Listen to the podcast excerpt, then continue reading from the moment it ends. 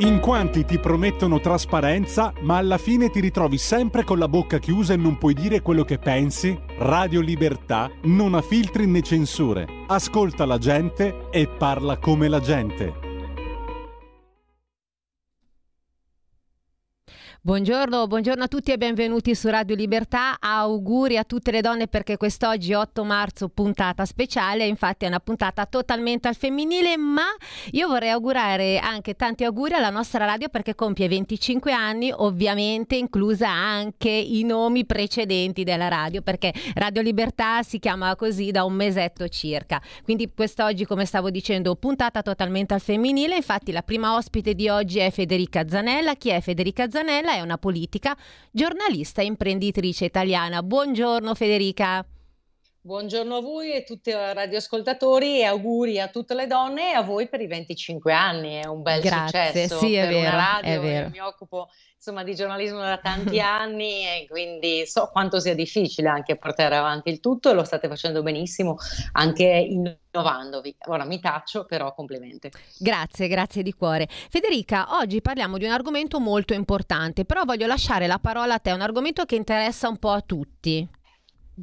Sì, sì, sì, mh, eh, so che parlate di donne Sì. e spesso purtroppo si parla di donne eh, legando alla violenza sulle donne. Ecco, ehm, io mi occupo da tanti anni di una forma specifica di violenza, ovvero la violenza psicologica che viene perpetrata attraverso la lesione della propria dignità sul web. Mhm. Cioè, eh, noi eh, ovviamente spesso parliamo di sexting e revenge porn senza sapere eh, che- di che cosa si tratta. Volevo fare appunto un passo indietro.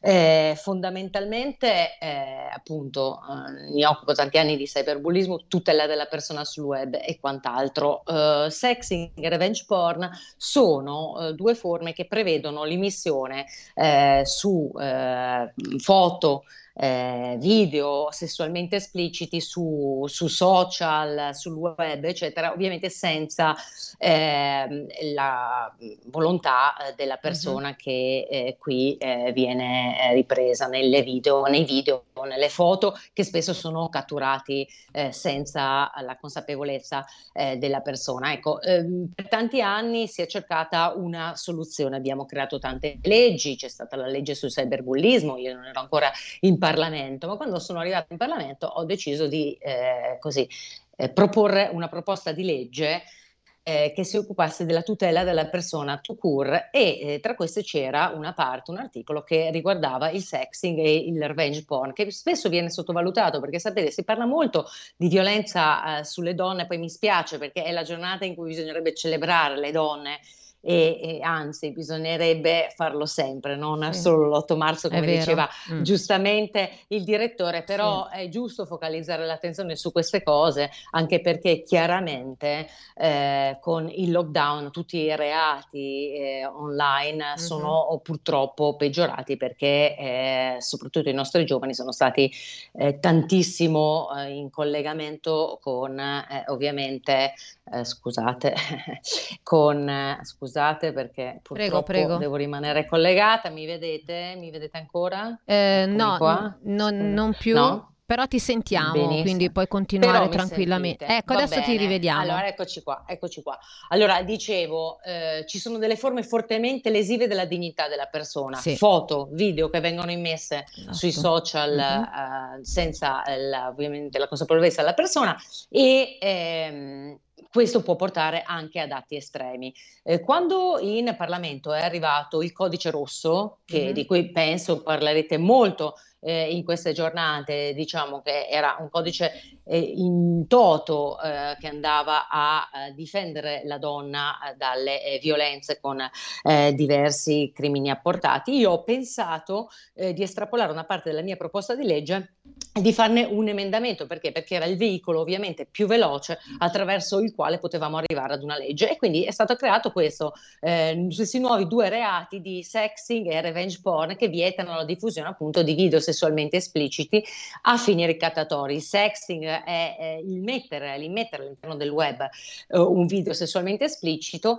il revenge porn è la sua forma più grave, ovvero uh, è metterlo a fini ricattatori, ovvero quindi eh, diciamo spesso purtroppo per parte di un ex partner, una persona uh-huh. sentimentalmente legata che acquisisce ovviamente materiale girato eh, nella, nella, dire, nell'ambito di un rapporto che quando il rapporto finisce ricatta una persona eh, ponendo appunto questi, questi video questi, eh, o queste foto o questo materiale adesso grazie a un emendamento in una legge di recente è stato perfezionato e prevedono anche altro materiale che può essere acquisito tramite lo stalkerware di cui eh, si sì. potrebbe parlare molto ma credo che abbiamo eh, poco materiale materiale a disposizione. Perché noi abbiamo creato questa legge? Perché spesso le donne hanno uh, paura di denunciare, non hanno la consapevolezza di poterlo fare, non hanno la consapevolezza di quelle che sono le tutele nei,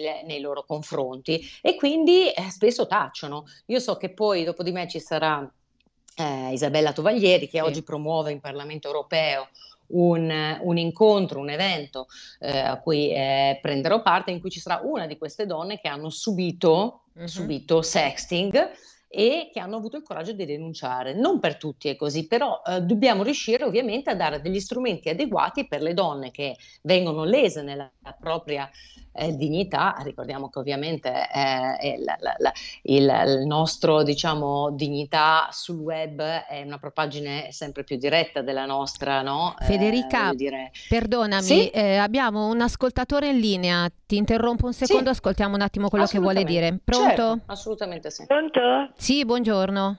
Buongiorno, sono Lia Moretti, non so se c'è Semmi con voi. No, non ancora, poi ah, scusi signora, oggi non c'è. Sono, purtroppo sono ho avuto una paresi, insomma, ho avuto ah, una cosa al cervello e allora volevo salutare. Io lo saluteremo noi perché quest'oggi, essendo l'8 marzo, facciamo una puntata totalmente al femminile, quindi le auguro anche a lei mm, buona festa della donna. Voleva dire qualcosa alla nostra ospite? Volevo solo, eh, mi scusi, prima non avevo sentito, quindi non posso, saluto l'ospite, non Grazie. ho sentito il nome, eccetera. Volevo solo dire che è scomparso ancora dal video per adesso il segnale della mia radio. Ah, ecco, volevo solo dirlo. Grazie signora, provvederemo. Tanti auguri ancora. Abbiamo un'altra telefonata, pronto? Sì, pronto? Sì, buongiorno. Pronto, sono io, senti, posso parlare? Sì, certo. Eh, io non, non, non, non, non mi dico, non mi dico eh, la, la televisione su due, due come mai? Cambiato canale o, o, che cosa? Niente, guardi, provvederemo. Due, non, non più, provvederemo, adesso vediamo. Allora, prego, lasciamo la parola alla diciamo, nostra ospite Federica. Che è un argomento che purtroppo coinvolge poco evidentemente eh, i radioascoltatori, ma è, è dirimente, secondo me, anche perché eh, vi ringrazio perché il fatto di parlarne e, mm. e di dare eh, così eh, visibilità a queste tematiche aiuta tante persone che sono in difficoltà a capire capire che possono sì. uscire da quello certo. che eh, spesso vivono come un vicolo cieco, una lesione della dignità della persona, la mm. cui vergogna ti porta per cancellarla anche a un atto estremo. Mm, vi, vi, dicevo, soprattutto in questo periodo è fondamentale perché sono aumentate tantissimo le segnalazioni. Io collaboro con eh, molte associazioni, rimango diciamo così, in ascolto di tutte le voci e c'è un'associazione che mi sta particolarmente a cuore perché è l'associazione che è nata ehm, in memoria di Carolina Picchio, che è stata una ragazza di 14 anni che è proprio vittima di sexting, non reggendo lo scotto della vergogna, si è gettata dalla finestra, lasciando un testamento dicendo non vi rendete conto che spesso le parole fanno più male delle botte. Da qui nasce l'eredità di Fondazione Carolina che eh, monitora eh, questi reati, diciamo le lesioni della dignità sul web e, e ci segnala che c'è stato un aumento solo quest'anno eh, almeno del 60% delle segnalazioni e delle richieste d'aiuto. Pensate che ne hanno ricevute più di 450, 200 delle quali inerenti il sexing e revenge porn. Per cui ecco, ehm, la voce di oggi vuole dire alle ragazze che ci sono eh, delle norme che le tutelano e di non avere paura di denunciare, di non aver paura di denunciare, di tenere la vergogna, perché capisco che spesso eh, sono immagini e video sessualmente espliciti, mm. ovviamente, quindi parlarne eh, sembra eh, così un, un, qualcosa che dà ancora più visibilità al loro dramma. Invece, le volevo fare una spesso... domanda, ma secondo lei perché non denunciano? Perché hanno paura? Beh, allora, guardi, io eh, prima presiedevo l'autorità di controllo per le telecomunicazioni in Regione Lombardia e avevamo istituito uno sportello che rimuoveva velocissimamente le fattispecie lesive. Molte volte sono ragazze giovani che non sanno di poter denunciare direttamente anche al garante della privacy, eccetera, e, eh, e quindi di poter rimuovere velocemente il video e eh. quant'altro. Una ragazza giovane che abbia così girato dei video con il ragazzino che pensava che fosse certo. l'uomo della sua vita, ecco, e che si ritrova da questo uomo della sua vita eh, minacciata inesorabilmente, ha vergogna di andare dai genitori a dire, sai, certo. papà e mamma, scusate, aiutatemi, si parla, si parla, di ragazzi, di giovani, n- non sanno come affrontare la cosa. I giovani sono bravissimi nell'utilizzo dei devices, ma non hanno la consapevolezza dei rischi e delle conseguenze che un errato utilizzo dei devices comporta. Mm. Quindi diciamo, spesso eh, hanno paura a confidarsi con i genitori, ma anche con eh, adulti, con, con, eh, con, insegnanti, eccetera. Noi diciamo sempre ci sono le norme, vi aiutiamo a rimuovere le fattispecie lesive denunciate, perché siamo riusciti ovviamente a inserire, a introdurre, ad arricchire nel codice, il codice rosso con questa legata alla violenza digitale che prima era assente, diciamo, nella, nel decreto legislativo originario. Siamo riusciti in Parlamento a modificare, grazie a un mio emendamento a prima firma, ma questo costa poco, siamo riusciti a, a, ad avere questi due nuovi reati che tutelano, aiutano a tutelare le ragazze. Quindi, in primis, Ottimo. non abbiate vergogna, denunciate e fatevi aiutare, non sì. arrivate ad atti estremi che purtroppo abbiamo visto eh, troppo spesso nella sì. cronaca e noi cerchiamo di occuparci eh, delle problematiche, di queste problematiche sempre, non solo quando si accendono eh, riflettori su qualche fatto drammatico. Bene, Vedo bene, Isabella bene. Tovaglieri che ringrazio, ti ho lanciato la palla Eccola. perché eh, ho detto che in Parlamento europeo avrai una testimone che ha subito questi atti e, e, dicevo che è coraggioso e bisogna fare così, bisogna denunciarle, non bisogna chiudersi e provare quel senso di vergogna e magari cercare insomma vie estreme per cancellarle. Esatto, infatti, ecco Is- eh, Isabella Tovaglieri, buongiorno, anche lei parlamenta- europarlamentare. Buongiorno. Ciao, ciao, ciao, ci vediamo più tardi online. Vi ringrazio tantissimo per lo spazio che avete dato a questo importantissimo argomento. Grazie a lei per quello che fa. donne e a voi. Grazie, grazie per quello grazie. che fai, veramente, tanti auguri. Grazie. Eccomi qua, cambiamo ospite, quindi Isa Tovaglieri, quindi anche lei è una politica italiana, eletta europarlamentare nel 2019. Allora, cosa, cosa promuoverai nel Parlamento? Che cosa, cosa devi dire oggi? Allora, oggi che è appunto l'8 marzo ho deciso di celebrarlo in maniera concreta, soprattutto qui in Europa dove si fa tantissima ideologia con le donne. Le donne vengono utilizzate per qualunque battaglia ideologica, politica, strumentale, le desinenze, le quote rosa, tutte eh, correttivi che sono dei palliativi. Eh, in realtà le donne non hanno bisogno di questi artifici, devono solo essere messe nelle condizioni eh, di pari opportunità rispetto agli uomini e poi avranno lo stesso percorso che fanno gli uomini per raggiungere le posizioni apicali. Idem per quanto riguarda il tema della violenza di genere, non è una desinenza che può far cambiare eh, l'opinione eh, nei confronti delle donne, è la cultura del rispetto, eh, è anche l'educazione eh, che, che, deve essere certo. insegnata soprattutto soprattutto ai più giovani al rispetto perché altrimenti non c'è nessun correttivo e nessun grimaldello legislativo che potrà veramente proteggere le donne. Detto questo, ovvio che anche una legislazione però più puntuale e corretta eh, può fare la sua parte. Io oggi ospito appunto questa giovane donna vittima di revenge porn che ha sfruttato il codice rosso voluto mm-hmm. dalla Lega e che le è stato ovviamente di aiuto. L'obiettivo è che non si debba arrivare neppure ad utilizzarlo il codice rosso. Esatto. E la esatto. conferenza di oggi è per portare la testimonianza di una donna, tra l'altro arbitro, quindi una donna che sicuramente da sempre supera i pregiudizi. Sì. Eh, che ha deciso di denunciare e questo deve essere un esempio soprattutto per quelle giovani donne di cui parlava Federica certo. che eh, appunto le denunce di eh, revenge porn, violenza di genere sono enormi ma sono solo la punta dell'iceberg purtroppo e molto spesso le donne ancora si vergognano e, e appunto decidono di, di, non denunciare questa è veramente una cosa eh, ignobile perché poi passano addirittura loro per si sentono loro colpevoli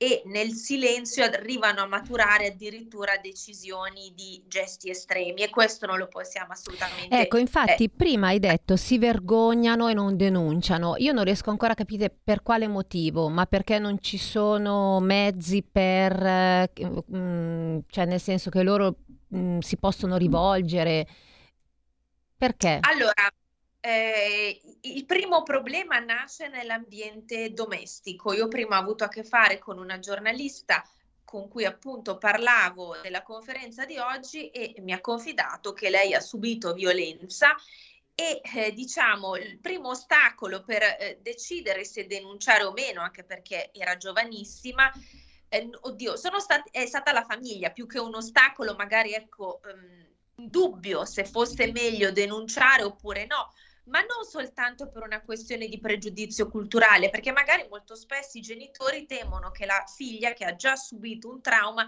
denunciando venga esposta, diciamo, ad un clamore mediatico ulteriore che le potrebbe fare ancora, ancora più male.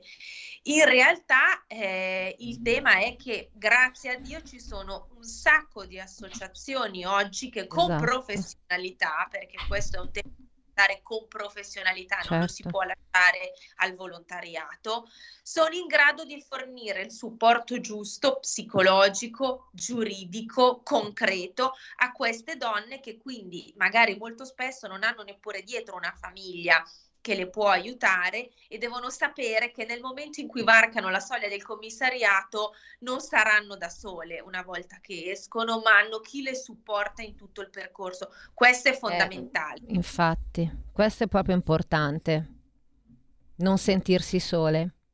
E questo è veramente un tema. Eh, fortunatamente noi eh, in Lombardia abbiamo una rete antiviolenza enorme che funziona benissimo, però non in tutte le regioni purtroppo c'è questo supporto e quindi bisogna lavorare anche su questo aspetto a livello ovviamente regionale e nazionale. E poi a livello europeo stiamo portando avanti le nostre battaglie, soprattutto eh, rispetto al digitale, perché moltissime violenze di genere, che non vuol dire che si consumino su, solo ai danni delle donne, penso ad esempio ai reati di cyberbullismo che sono indirizzati a giovani eh, ragazzi e ragazze indiscriminatamente. Su questo ecco, l'Eu- l'Europa deve dare una risposta concreta. Il web per definizione non ha confini e quindi la risposta deve essere globale ed europea e, è necessario che l'Europa tenga il pugno di ferro con i gla- grandi colossi del digitale che molto spesso offrono servizi, penso a uno su tutti, Telegram, eh, ci sono centinaia di chat Telegram con milioni di utenti dove circola materiale di revenge porn, ad esempio. Io ho denunciato l'anno scorso una chat simile, ma il problema principale è che una volta bloccata la chat il processo di punizione si ferma perché i colpevoli è difficilissimo individuarli dato che queste piattaforme garantiscono l'anonimato. Allora è, è, nei confronti di queste piattaforme che l'Europa deve far sentire la propria voce e deve responsabilizzarle. È giusto, è giusto che sia così, quindi quest'oggi in Parlamento mm, appunto proporrai questa nuova legge No, oggi in Parlamento ci sarà la conferenza stampa okay. e eh, eh, la normativa che riguarda sì. Eh, la responsabilità delle piattaforme digitali è il Digital Service Act, che è sicuramente un primo passo mm. che la Commissione digitale sta facendo, però non basta, ripeto, ci vorrebbe più rigore nei confronti delle piattaforme digitali che quotidianamente utilizzano i nostri dati sensibili per il loro business e poi quando c'è da dichiarare i nomi di chi agisce in malafede loro, sulle loro piattaforme si trincerano dietro alla privacy e questo è, è, è inaccettabile. Se vuoi offrire i tuoi servizi in Unione Europea lo devi fare in sicurezza, con trasparenza e eh, consentendo di assicurare alla giustizia chi eh, sbaglia sul web. Vedo che c'è ancora Federica in ascolto con noi. Federica, vuoi aggiungere qualcosa? Mancano veramente pochi minuti. No, non c'è più niente. Avevo visto invece no, non c'è più. Mancano veramente pochi minuti, quindi vuoi aggiungere qualcosa invece, Isabella?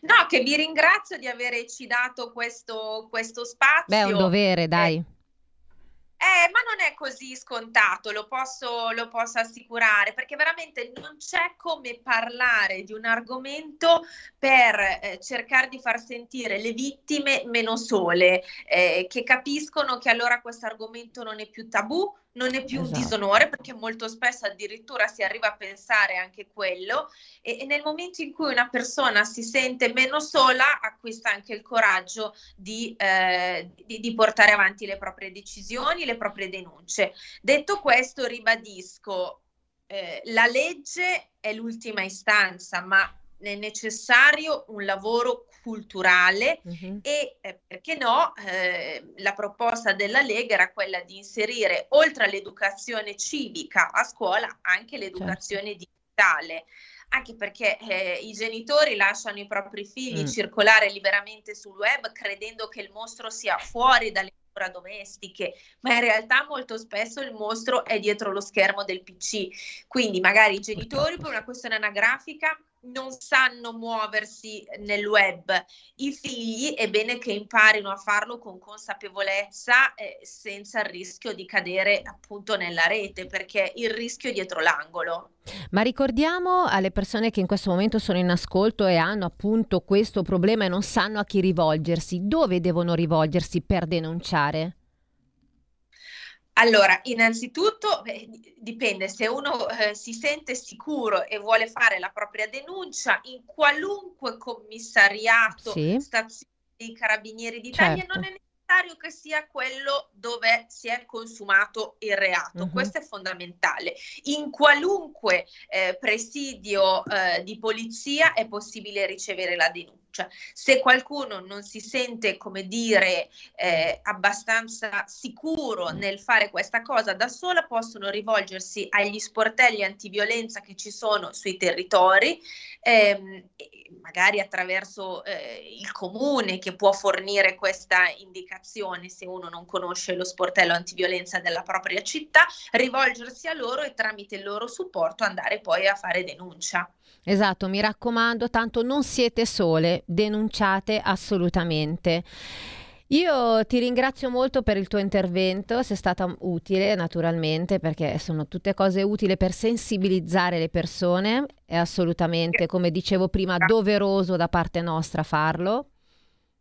Vuoi aggiungere qualcos'altro? Ci dobbiamo salutare, so che hai mm, da fare oggi. Sì, devo andare a ricevere la mia ospite, appunto, Diana okay. Di Meo, che Bene. ci racconterà la sua esperienza personale. Se volete, se chi è in ascolto ha piacere a collegarsi, è alle 17. La conferenza la si può seguire tramite la mia pagina Facebook. Lo faremo sicuramente. Grazie e buon lavoro. Grazie, un saluto a tutti. Ciao un Moira, abbraccio. ciao alla mia e tanti Ciao. auguri per la festa della donna. Invece, radioascoltatori di Radio Libertà, rimanete perché dopo la pubblicità avremo un'altra ospite, Martina Loss. Stai ascoltando Radio Libertà. La tua voce libera, senza filtri né censura. La tua radio. Stai ascoltando Radio Libertà. La tua voce libera senza filtri né censure, la tua radio.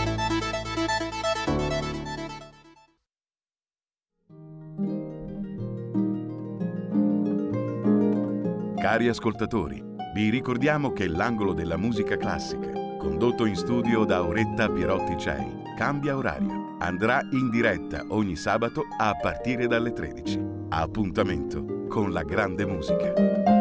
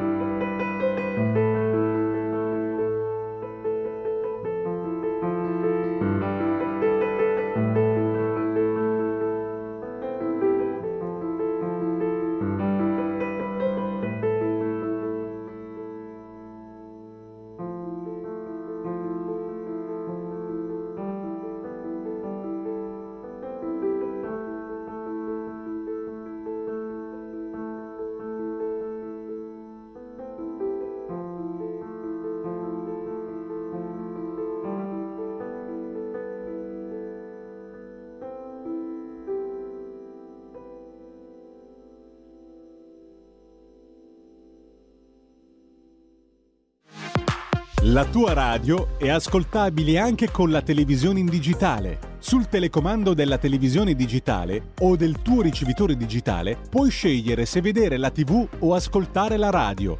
Risintonizza i canali radio e troverai anche Radio Libertà, canale 252.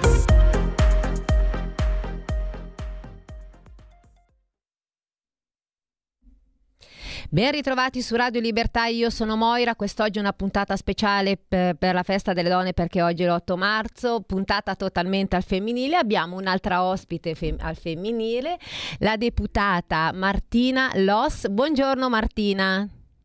Buongiorno, e benvenuta buongiorno, e tanti auguri buongiorno. e tanti auguri per la festa della donna. Auguri a noi, a Eh, noi ricambio grandi donne. cuore. eh. A tutte noi, assolutamente. Eh, tre donne in carriera quest'oggi, eh, Radio Libertà, molto bene, sono molto contenta. Allora, so che ieri eri ospite con il mio collega Sammy, hai parlato delle- di agricoltura, mentre oggi invece, visto che omaggiamo le donne, di che cosa vuoi parlare? Ma io ci tengo sempre a fare questa declinazione verde del, del tema femminile, perché l- l'agricoltura e le donne sono sempre state collegate Sì, è vero. nel profondo, nel profondo. Le donne sono i- i- sempre state nella nostra cultura, nella società, soprattutto in quella rurale, le conservatrici della memoria. Mhm. no? la tradizione, la capacità di saper trasmettere eh, quel- quella capacità di vivere bene in equilibrio con il nostro territorio, con l'ambiente, eh, spessissimo è stata proprio lasciata alle donne. Allora eh, il tema, è vero, femminile eh, che hanno trattato le mie colleghe prima è importantissimo, però ritengo che oggi dobbiamo eh, guardare alle donne a 360 quadri, eh, 160 gradi, cioè nella loro interezza del ruolo nella nostra società. Certo, si muovono eh, con molta difficoltà, noi stiamo cercando di intervenire con, eh, con delle norme che garantiscano quella cosa che ancora non esiste, cioè il pari compenso a parità di ruolo, che è una cosa eh, incredibile da dire nel 2022, eppure ancora oggi sappiamo che non c'è questo riconoscimento. Eppure nel mondo agricolo possiamo dire che la donna ha un ruolo veramente di, di motore portante, di sos- sostegno alle, alle aziende e di, e di impronta anche nel futuro. Tra l'altro nelle aziende più moderne di, di oggi ci sono a, a guida delle imprenditrici donne e questo fa, fa di noi una, eh, della visione femminile che possiamo donare anche al mondo imprenditoriale nell'agricoltura un, un valore aggiunto a, a quel bellissimo cappello che abbiamo che è il Made in Italy. Sappiamo che il nostro prodotto nazionale non è solo una garanzia di estrema qualità, di genuinità dei prodotti, ma è anche un'interpretazione delle caratteristiche dei vari territori, quindi sempre diverso, e eh, un tassello fondamentale per l'offerta turistica, il turismo enogastronomico, che è una componente fondamentale dell'economia del paese, non esisterebbe se non ci fossero le donne. È vero. Sappiamo, no? La donna che interpreta il prodotto il- del- del- dell'orto, la, la ricetta tradizionale, è una donna che la porta avanti. Non ci sarebbe questa grande proposta senza donne. Siamo, siamo una forza motrice fondamentale del paese.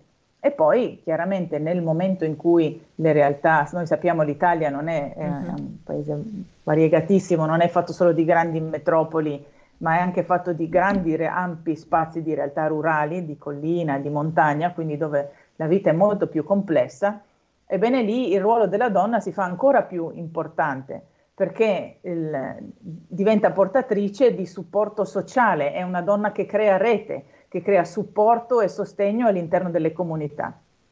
Quindi nel momento in cui le comunità rurali, che sappiamo basano la loro economia molto spesso su- sull'agricoltura e sul- sul- sui prodotti tradizionali, ecco che la donna non è solo parte di una, una- come elemento di- produttivo, ma come elemento di, di rete. E la rete territoriale che sostiene le nostre aziende è, è questo- è in questo momento fondamentale, perché crea una possibilità di resistere e mantenere il presidio dei nostri territori. E in questo c'è un'ultima parte ancora femminile, che è la tutela dell'ambiente, perché sappiamo che chi se ne prende cura, l'attenzione a, a stare in equilibrio con il territorio me, spesse volte è ancora femminile. Quindi quanti ruoli abbiamo, abbiamo visto al, in verde, mettiamo così, sì. a noi il verde ci è sempre piaciuto, ecco, mettiamola così, sì, eh, quanti, ruoli, quanti ruoli al femminile. Quindi per noi, eh, che sai, al, al, nel nostro gruppo parlamentare alla Camera ci sono moltissime donne, ognuna eh, ha la sua, siamo divise fra tutte le 14 eh, commissioni della Camera e altrettante del Senato, però le, occuparsi al femminile nel mondo dell'agricoltura per noi è di grande, di grande stimolo, anche con uno sguardo al futuro, perché eh, per una donna fare una strategia per il futuro non significa solo puntare a un miglioramento della situazione economica, ma significa pensare alle prossime generazioni, significa pensare ai nostri figli, significa dare un valore in più alle, alle proposte strategiche per, per la crescita del nostro paese. E quindi tante volte c'è proprio bisogno di una donna per dare un, un salto di qualità in più anche, anche sul tema mm, agricolo, ma sul tema energetico, diciamolo. E, quali, oggi... sono, e quali sono le proposte per il nostro paese? Dunque, noi eh, oggi, eh, in particolare oggi, depositiamo una proposta di legge di cui vi parlerà la mia collega Bubisutti più tardi, quindi non, non dirò altro, ma sì. è una proposta completamente dedicata alla, eh, alla, femminile in agricoltura, proprio perché riteniamo di valorizzare, rivalorizzare questo ruolo. E allo stesso modo noi abbiamo visto in questi mesi di, di preparazione di questo testo diverse realtà imprenditoriali al femminile nel mondo agricolo e anche forestale, dove le due cose si, si coniugano per ecco, portare, portare una, una, vera eh, idea eh, di sviluppo e di crescita che è strategica, una visione che, che, rende il nostro paese e potrà renderlo sempre più verde, non solo dal punto di vista agricolo, ma anche dal punto di vista ambientale. E in questo c'è, c'è un, grande, un grande merito femminile che noi vogliamo onorare oggi. Quindi mm. non solo per la grande capacità storica che c'è stata nella storia delle donne di essere, di mettersi al lavoro, duri lavori faticosi che hanno fatto nei secoli le donne a fianco degli uomini in agricoltura, sì. Ma anche oggi onorare lo spirito imprenditoriale eh, e la visione per il futuro. Mm. Ma qua, non, non, puoi dire quali sono le idee che avete in mente? Accennare allora, qualcosa, dai. Ci sono, ci sono, molte idee e la, la, la, la, mia collega Bubisutti ed io, noi siamo le uniche due donne nella Commissione Agricoltura, eh, fa, quindi facciamo una, una, quota rosa del, del gruppo Lega in, eh, agguerrita, anche se, se minoritaria. E, e noi ci siamo occupate nel tempo di vari aspetti dove il, il ruolo femminile eh, si pone come risolutivo e anzi eh, strategico. Per questo siamo eh, arrivati a questa proposta di, eh, di legge sull'imprenditoria eh, femminile in agricoltura. E ricordiamoci, uno degli elementi che, eh, che servono in questo momento, come accennavo all'inizio, è proprio il riconoscimento della, della parità di, di compenso nel, nel, momento in cui ci sia lo stesso incarico, lo stesso tipo di lavoro fra donna e uomo. Questa è una realtà che purtroppo su cui stiamo lottando da lungo tempo e per cui abbiamo approvato anche una, una, un testo di legge l'anno scorso e auspichiamo che produca gli effetti, gli, gli effetti che dovrebbero essere già, già reali. Ebbene, nel contesto agricolo eh, lo spirito del sostegno all'iniziativa imprenditoriale femminile arriva da molte parti. Innanzitutto la, la stessa Europa con la politica agricola comune eh, sostiene da, da, da, lungo tempo l'importanza di un ruolo femminile, eh, quindi non solo come eh, parte integrante di un'azienda agricola, ma proprio come imprenditrice. Il, il, senso di dare ruolo di imprenditore a una donna significa di dare un valore aggiunto, come nell'imprenditoria giovanile, per la capacità di, del, delle donne che è dimostrata nel, sul campo, in tutti e due i sensi, di eh, rendere le aziende agricole gestite al femminile eh, multidisciplinari, significa che non sono mai solo un'azienda che coltiva o, o alleva degli animali, sono sempre aziende che offrono eh, qualcosa di più, una, una, parte enogastronomico o una parte eh, didattica, sempre con un risvolto legato al territorio e al far conos- conoscere. Per esempio le fattorie didattiche sono una, una realtà al femminile molto rilevante sul territorio nazionale e eh, ci permettono anche nei tempi moderni di oggi, dove spesso i ragazzi, i bambini sono spesso collegati a, a, a, con i telefonini, con i computer, ecco, a ritrovare un contatto con, con, con, la terra, con l'ambiente naturale, con gli animali, a riscoprire che c'è, c'è un mondo al di là del, dello schermo del, mm. di un telefonino, è vero, non è una è cosa vero. da poco. Senti Martina, io volevo farti una domanda, no? perché prima hai detto riconoscimento della parità di mh, compenso tra uomo e donna, ma perché nel 2022 dobbiamo ancora mm. fare queste cose?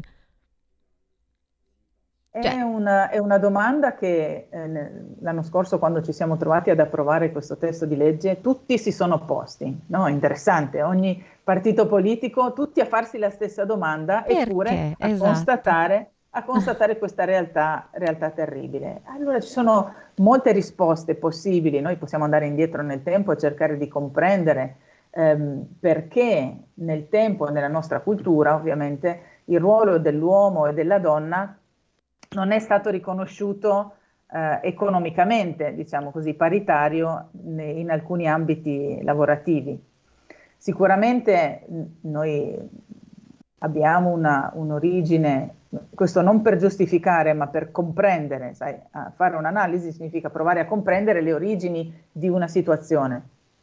Quindi eh, l'impronta della famiglia, l'impronta così eh, patriarcale, come si usa dire, che, che la, l'Italia ha avuto nel tempo, eh, ha fatto in modo che eh, il ruolo della donna, invece che essere considerato eh, paritario, per la diversità mm, noi è chiaro che non, possiamo, eh, non siamo uguali, siamo, ognuno ha le sue caratteristiche, le sue peculiarità, in positivo e in negativo, cerchiamo di creare assieme una società equilibrata tra uomini e donne. Nella capacità di dialogare, di comunicare, poi riusciamo a, ad essere efficaci e propositivi e positivi nella crescita delle nostre comunità. Ebbene, dal punto di vista del lavoro, questo passaggio mm. è mancato. Eh questo passaggio è mancato per vari motivi non si può dire che è stata una volontà ne, mh, con, di contrasto dell'uomo o una mancata volontà della donna. Certo è il fatto che il, grande, ehm, il grande ruolo della donna all'interno della famiglia eh, spesso eh, pone la donna davanti a una scelta. E questo, questo eh, la scelta dei tempi moderni è eh, spesso se dedicare tutta la propria attenzione, il, il, cuore, il cervello, tutta se stessa alla crescita della propria famiglia o eh, dedicarla ad altro. Che non significa che le due cose sono in contrapposizione, ma che spesso per fare un'azione bene eh, c'è bisogno forse di sacrificare tempo alle altre e quindi eh, è una scelta estremamente personale, ma nel tempo questo si è visto che ha, ha ridotto il numero di donne che si eh, che decidessero di rinunciare a così tanto per una, una carriera, per, per, il lavoro. Ecco, io lo, lo vedo in, in, molte, in, molte, colleghe che hanno anche dei figli piccoli, la, dif- la, difficoltà di coniugare le scelte importanti di dedizione al lavoro e l- dall'altra parte l'attenzione e l'amore da portare, il tempo da dedicare ai, ai propri figli, ai propri, propri mariti. Questo è sicuramente certo. una scelta molto complessa su cui ragionare, ma eh, andiamo su temi anche personali, insomma. Però la realtà è che la storia ci ha portato qui e noi, nel, noi nell'oggi siamo chiamati a rispondere con una correttezza nei confronti delle donne. Mm, è vero, ma invece in Parlamento comunque ci sono più uomini o più donne? Sforiamo un pochino il discorso. no, no, chiaro. Allora, in Parlamento ci sono più, ancora più uomini. Ai, ai, ai, uomini, gli uomini sono più delle donne, nonostante quest'ultima legislatura sia stata quella con più donne in assoluto sì. al, all'interno del, sia della Camera che del Senato. Poi c'è stata una, eh, anche non solo molte donne, ma anche molte donne eh, giovani, quindi è stato un bellissimo rinnovamento generazionale del, del Parlamento. E devo dire con un certo sconcerto anche delle istituzioni, di chi, di chi gestisce le istituzioni, se, vogliamo, se vuoi sorridere, facciamo sì, sorridere i nostri sì, ascoltatori. Dai e dunque lì eh, la struttura del, dell'istituzione, del palazzo, no? è gestita da tutta una serie di persone, dei coadiutori, eh, commessi, varie persone che sono lì da 20-30 anni, ovviamente loro fanno il loro mestiere, però per loro che sono arrivati 20-30 anni fa in una struttura che era quasi completamente maschile, mm-hmm vedere questa sovrabbondanza di donne e spesse volte li vediamo un po', un po in imbarazzo. Ecco. Abbiamo avuto alcuni, alcuni casi di, di, di così, incidenti diplomatici, tipo la questione sul, sul dress code, sul vestirsi, uh-huh. perché i regolamenti sono un po' vetusti e quindi c'è previsto un, un codice di abbigliamento solo per gli uomini, tanto le donne non c'erano una volta, e quindi le donne non hanno un dress code ufficiale. Come, come dall'altra parte esiste a supporto del, della vita quotidiana che viviamo dentro, eh, un po' inscatolati a volte, esiste il barbiere, perché è un, una necessità dell'uomo farsi la barba la mattina, però Ecco, non si può trapiantare la stessa cosa per, per, le donne, per quanto un piccolo servizio di parrucchieria esiste. Ecco. Esatto, abbiamo sorriso un pochino. Senti, mancano veramente pochi minuti. Cosa vuoi dire ai nostri radioascoltatori? Beh, innanzitutto a tutte le donne oggi una, una, visione in positivo, perché con tutte le preoccupazioni che abbiamo accumulato nei mesi, negli ultimi anni, forse o- oggi ci meritiamo di eh, dare uno sguardo al futuro soprattutto con positività, perché con la forza delle donne le, le, nostre comunità sono sempre riuscite a sormontare ostacoli anche che sembravano insormontabili e, e quindi dobbiamo avere la massima fiducia nelle nostre capacità come, come, donne e come donne nella comunità. Questo è l'augurio che mi sento di fare a tutte le donne ascoltatrici e, a, e anche agli uomini. Mm-hmm. Ecco, la, la capacità di vivere eh, bene, uomini e donne assieme, è la grande scommessa di oggi, no? di essere vera comunità. E questa è una sfida, possiamo cominciare ogni giorno, oggi può essere il giorno giusto. Sì, è vero, è vero. Quindi quest'oggi niente, quindi la nuova legge, proporrete questa nuova legge, poi vediamo insomma come andrà. Mm? Esatto, esatto. Noi confidiamo molto nella capacità al femminile di, di portarci nel futuro. Mm. È vero, perché comunque sia l'imprenditoria agricola mh, mm, mm, dà sempre l'idea del, dell'uomo, invece in realtà può farlo tranquillamente anche la donna. Anzi, anzi, eh, mi dispiace che qui siamo ridotti con i tempi, ma eh, mi piacerebbe farvi conoscere delle grandi imprenditrici al femminile che, che hanno, stanno facendo grandi, grandi realtà eh, anche stanno riscoprendo dei territori anche eh, meno, meno, serviti da infrastrutture, eccetera, con grandi potenzialità attraverso le loro aziende. Eh, solo per ricordare che nel G20 di, dello scorso anno, quando il G20 agricolo, eh, il nostro ministro ha accolto tutti i ministri dell'agricoltura del mondo, ok? Mm-hmm, Quindi sì. una grande manifestazione a Firenze. Ebbene, tra il, il, la grande imprenditoria italiana che è stata presentata come eccellenza c'erano diverse donne e che hanno portato il loro racconto di, di, di spirito imprenditoriale, di visione per il futuro e di grande capacità di valorizzare l'Italia. Eh, immagino, immagino. Martina, grazie veramente per essere stata qua con noi e grazie per quello che fai perché è molto importante. Noi no, non molleremo mai il nostro motore agricolo del paese. grazie di cuore a, a te Moira e a Radio Libertà dove possiamo parlare di tutte le cose che riguardano l'Italia e un caro saluto a tutti gli ascoltatori. Grazie, buona giornata e ancora tanti auguri per la festa della donna. Ciao, a presto. Mentre, a presto. mentre radioascoltatori di Radio Libertà, purtroppo il tempo è finito, insomma il tempo va avanti veramente in maniera così, non ci rendiamo conto, ci sfugge dalle mani, volevo però da, dire una frase. Allora, le donne che hanno cambiato il mondo han, Allora, le donne che hanno cambiato il mondo hanno avuto, non hanno mai avuto nulla da mostrare, solo la loro intelligenza. Scusate, mi sono un po' impappinata, mi sono un po' emozionata. Può capitare, questo è il bello della diretta, come dico sempre io, quindi ci rivediamo e ci risentiamo lunedì con il mio programma Talk Live. Mi raccomando, abbonatevi a Radio Libertà perché è facile, economico e democratico, basta un semplice clic. Ciao a tutti e tanti auguri. Per la tua pubblicità visita il sito radiolibertà.net.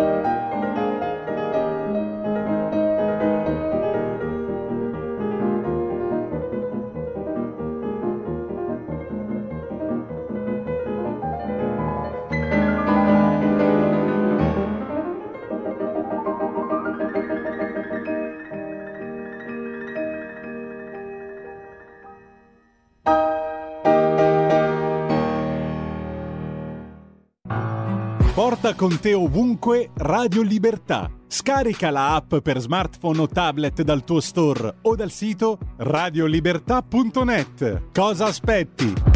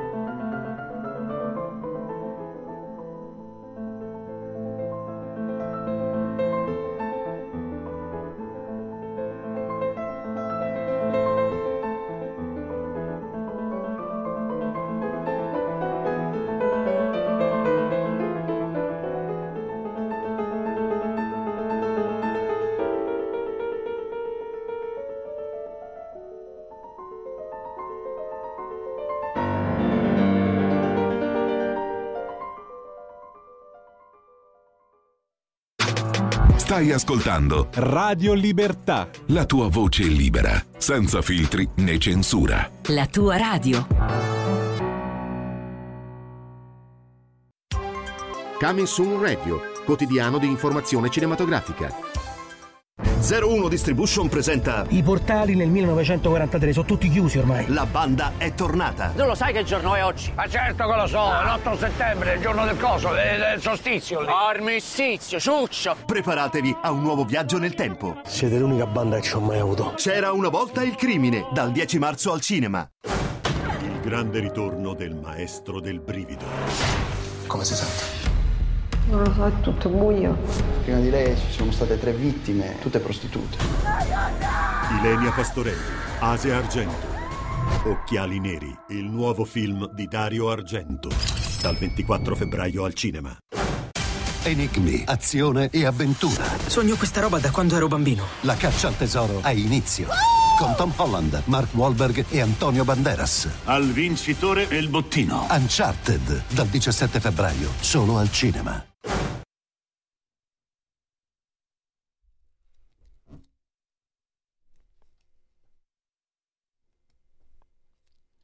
Buongiorno a tutti, bentrovati, sono Francesca Corbella, bentrovati a questa giornata speciale, ringrazio Giulio, il direttore che l'ha organizzata e tutte le donne intervenute che ho sentito da, da stamattina presto.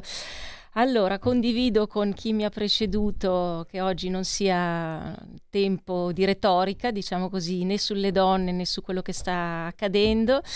È un 8 marzo di tensioni mondiali che insomma io proprio in occasione della giornata di oggi non, non indugio a definire maschili, tensioni maschili, dove effettivamente a ben vedere le donne non hanno un grande ruolo decisionale, ce ne sono di figure naturalmente in prima linea, però prendono anche delle decisioni così opinabili, anche un po' testosteroniche mi viene da dire, eh, perdonatemi, lo mettiamo tra virgolette.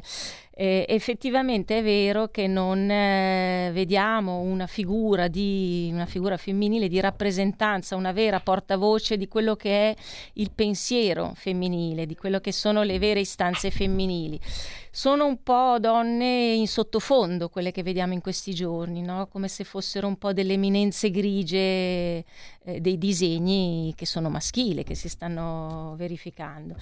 E a me mi è venuta in mente una domanda, no? ragionando ragionando tra me e me, insomma, ma come avrebbero potuto svolgersi i fatti se fossero stati affidati alle donne? È una bella domanda, diciamo che è una domanda senza risposta, no? è una domanda posta con, come una provocazione. E sottende, è vero, al desiderio che le donne sarebbero state più brave, no? che um, avrebbero potuto portare una soluzione migliore rispetto all'attuale gestione maschile, no? ai fatti che stiamo vedendo. Resta però tuttavia una domanda eh, retorica ed è retorica perché mh, mm, eh, continuiamo a constatare come le donne ancora oggi abbiano eh, poco a cuore se stesse continuano in qualche maniera più sottile, meno evidente, ma tuttavia permanente, ehm, ad emulare il modello maschile. E perché questo? Perché da, da centinaia e migliaia di anni è il modello riconosciuto come l'unico praticabile, il modello dominante, insomma, in poche parole. No? Eh, noi donne abbiamo invece mh, delle caratteristiche del, del cervello, tutto il nostro funzionamento, la sensibilità quando non addirittura la sensitività, il famoso sesto senso femminile, no? tutta l'espressione dell'essere femminile è cosa ben diversa da quella maschile, mm? eh, a partire, e in questi frangenti dell'attualità mm, eh, è doveroso sottolinearlo, dall'istinto conservativo, eh, che è, quello, è l'istinto di mantenere la continuità, la donna è proiettata nel futuro, ha una visione più ampia rispetto alla, alla contingenza no? una visione che le permette di vedere oltre. Ehm, è in, nel complesso una cosa diversa dall'uomo e questo è il punto. Ecco perché qui eh, dicevo poc'anzi manca la portavoce del pensiero femminile. No? E cos'è questo pensiero femminile? È quello che connota la diversità, che non significa meglio o peggio, mh, mm, bensì semplicemente una, una diversità. Ecco, eh, se la donna fosse conscia del, del proprio valore, mh, mm, probabilmente non avrebbe mai ehm, voluto nella storia dell'umanità eh, misurarsi con l'uomo, mettersi in simmetria, sfidarlo addirittura, no? eh, si, probabilmente si sarebbe, o, ma neanche dico liberata, non avrebbe avuto neanche bisogno di liberarsi perché non ci si sarebbe sottoposta al gioco maschile, quello che per mh, migliaia di anni, per non parlare anche solo degli ultimi 2-3 mila anni, eh, l'ha eh, soggiogata, sottomessa e le e, e offesa, diciamo, no? per secoli. Proprio pensate ai monoteismi, alla concezione della donna eh, durante tutti i monoteismi che sono ancora quelli in essere, insomma, in poche parole. No? Ecco, ehm, ed è proprio questo il focus eh, sul ehm, vero traguardo di parità che dovremmo finalmente eh, trovare, è proprio questo riconoscimento del profondo femminile, no? quello che poi è anche inteso come l'enigma del femminile femminino, si sente parlare in questi termini, ehm, e che è proprio quello che dà alla donna, ma anche pure all'uomo, la vera dignità di essere mh, e di esistere in quanto tali, no? in quanto entità eh, differenziate. Ehm, oggi abbiamo Allora abbiamo due ospiti, quindi io farò delle chiacchierate di questo genere, un po' introduttive, un po' chiacchierate eh, e poi inframmezzate da due piccole interviste. Se, ho ancora un minuto, f- Federico, per dire allora un'altra cosa. Eh, allora, Durant, questo è una, un aneddoto simpatico che però eh, appunto focalizza bene il tema dell'enigma femminile. femminile. Eh, durante una conferenza tanti anni fa, Freud disse nemmeno la psicologia è in grado di sciogliere l'enigma della femminilità, sulla quale gli uomini si sono lambiccati in ogni epoca il cervello e neanche voi, in quanto uomini, si rivolge alla platea eh, di uomini, vi sarete sottratti a questo rompicapo, usa proprio questa parola. Dalle signore qui presenti, poi, non ci aspettiamo di certo di sciogliere l'enigma, poiché esse stesse sono l'enigma di cui parliamo. E ho trovato questa frase veramente interessante, perché, insomma, se proprio eh, fino addirittura recentemente, eh, eh i primi del Novecento, insomma, l'epoca di Freud, se eravamo per lui, per il padre della psicanalisi, un rompicapo, addirittura figuratevi un po' eh, se, se, se successivamente non ci è mai stata data nessuna possibilità, diciamo, di, di, di, di spiegare noi stesse, no? di uscire da questo eh, questa crisalide, questa barriera del, del, rompicapo e ovviamente nemmeno noi stesse, essendo il rompicapo stesso, ci siamo mai potute legittimare nelle nostre vere istanze profonde. Ecco, poi ritorniamo su, questo, su questa tematica. Io direi, Federico, se l'orario è giusto, sentiamo la nostra ospite. E, ehm, allora, la, la, nostra prima ospite è la deputata Aurelia Bubisutti, udinese, membro della Commissione Agricoltura, eletta per la Lega nella circoscrizione Friuli Venezia Giulia nel 2018. Se è già in linea, ancora un sì, attimino, è già in linea. Buongiorno Aurelia, la, la, la sento Buongiorno. un po' lontana, benvenuta. Eh, lei mi sente? Sì, mi sente bene. Sì, sento be- io sento Forse benissimo. devo aumentare un pochino il volume, scusate, ma sono un po' alle prime armi. Eccomi qua, benvenuta, grazie per, per aver accettato l'invito di essere qui in, eh, con noi oggi. Eh, in Commissione Agricoltura, dottoressa, lei sta lavorando alla stesura di una proposta di legge per la promozione del lavoro femminile in agricoltura.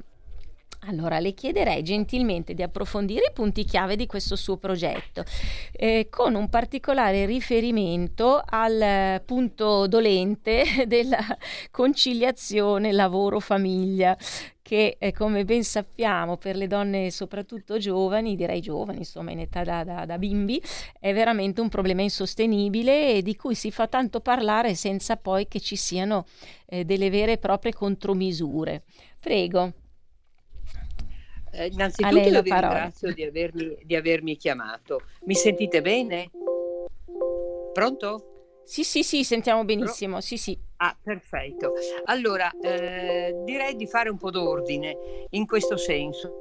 Eh, noi, tra l'altro, oggi abbiamo depositato la nostra proposta di legge, proprio oggi che è l'8, l'8 marzo, la giornata della, nonna, donna, per cui eh, abbiamo ritenuto opportuno e anche simbolico, ecco, eh, come mh, ha detto bene lei, noi abbiamo presentato questa proposta di legge soprattutto per le donne che eh, lavorano nel mondo, nel settore primario, che è un settore importante dove comunque le donne hanno sempre dato loro, eh, il loro aiuto ed è stato importantissimo, parliamo non di oggi ma da sempre.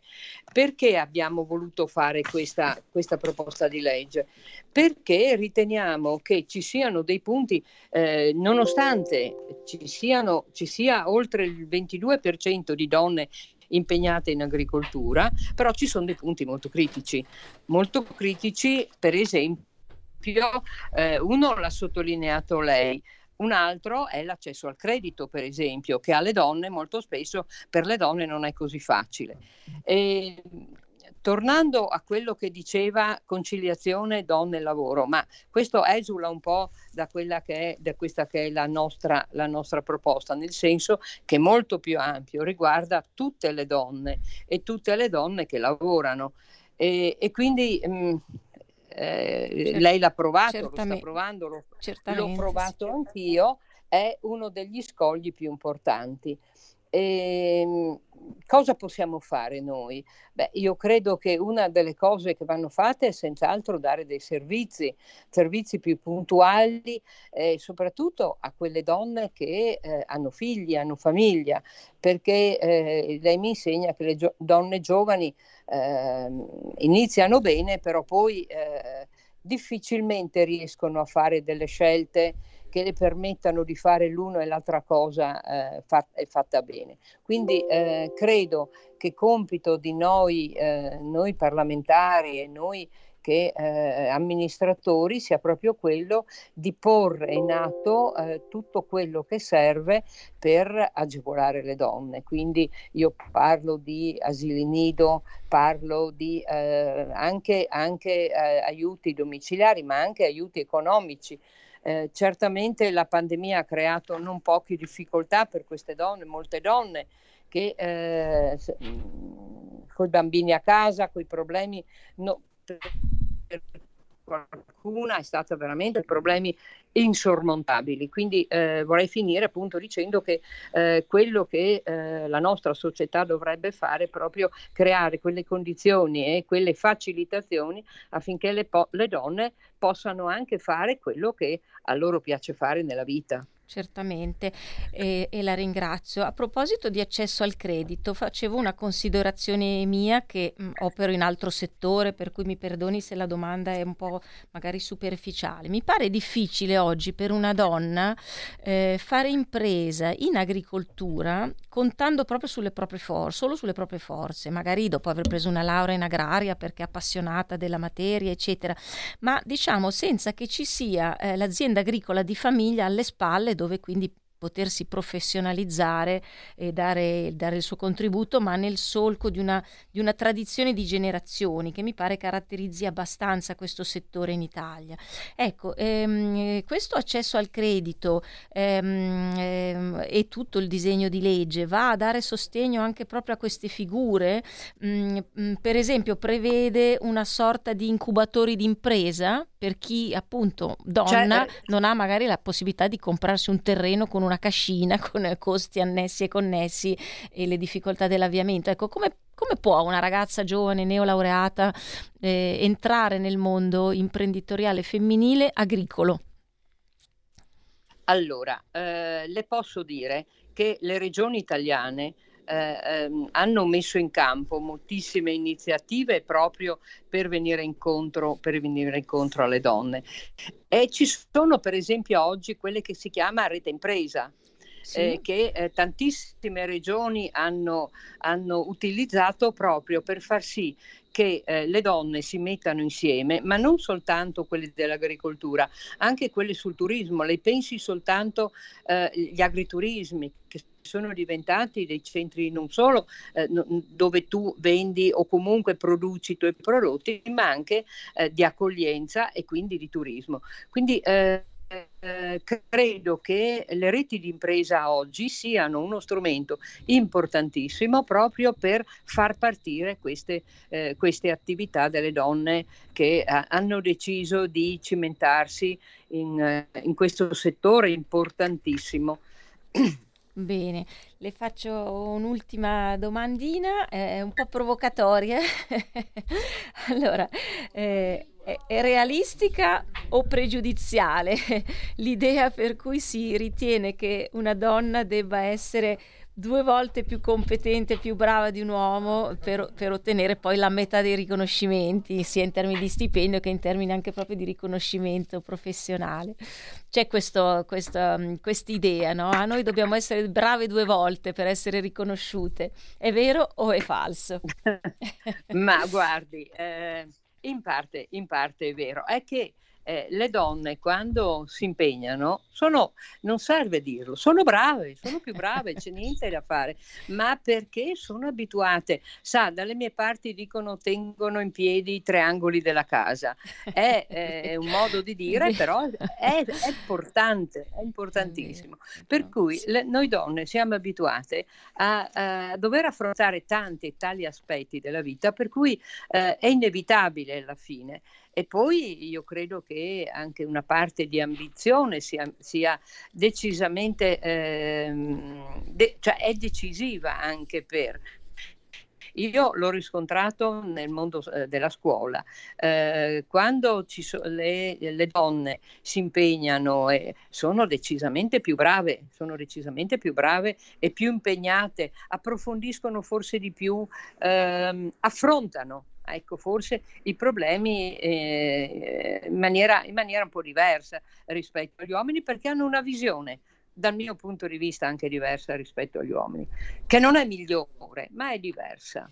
Mi fa molto piacere perché eh, il suo intervento conferma eh, quello che io ho detto in, eh, nell'incipit della nostra ora di, di, di, di trasmissione, eh, dove ho appunto focalizzato proprio la diversità, quindi né meglio né peggio, non ci asteniamo da un giudizio, ehm, eh, la diversità della donna eh, dal, dall'uomo, per cui con queste caratteristiche sue tipiche che lei può mettere in campo con grandissimo vantaggio sia per sé, per il mondo del lavoro, quindi quindi per la società e per i compagni maschi e che questo riconoscimento di diversità eh, va a, appunto a, mm, a, suffragare le virtù degli uni e degli altri con, eh, con grandissimo vantaggio reciproco, ecco, quindi senza avere più bisogno di dover eh, che una parte debba prevaricare l'altra, cosa che abbiamo appunto visto per tanti secoli. Ecco.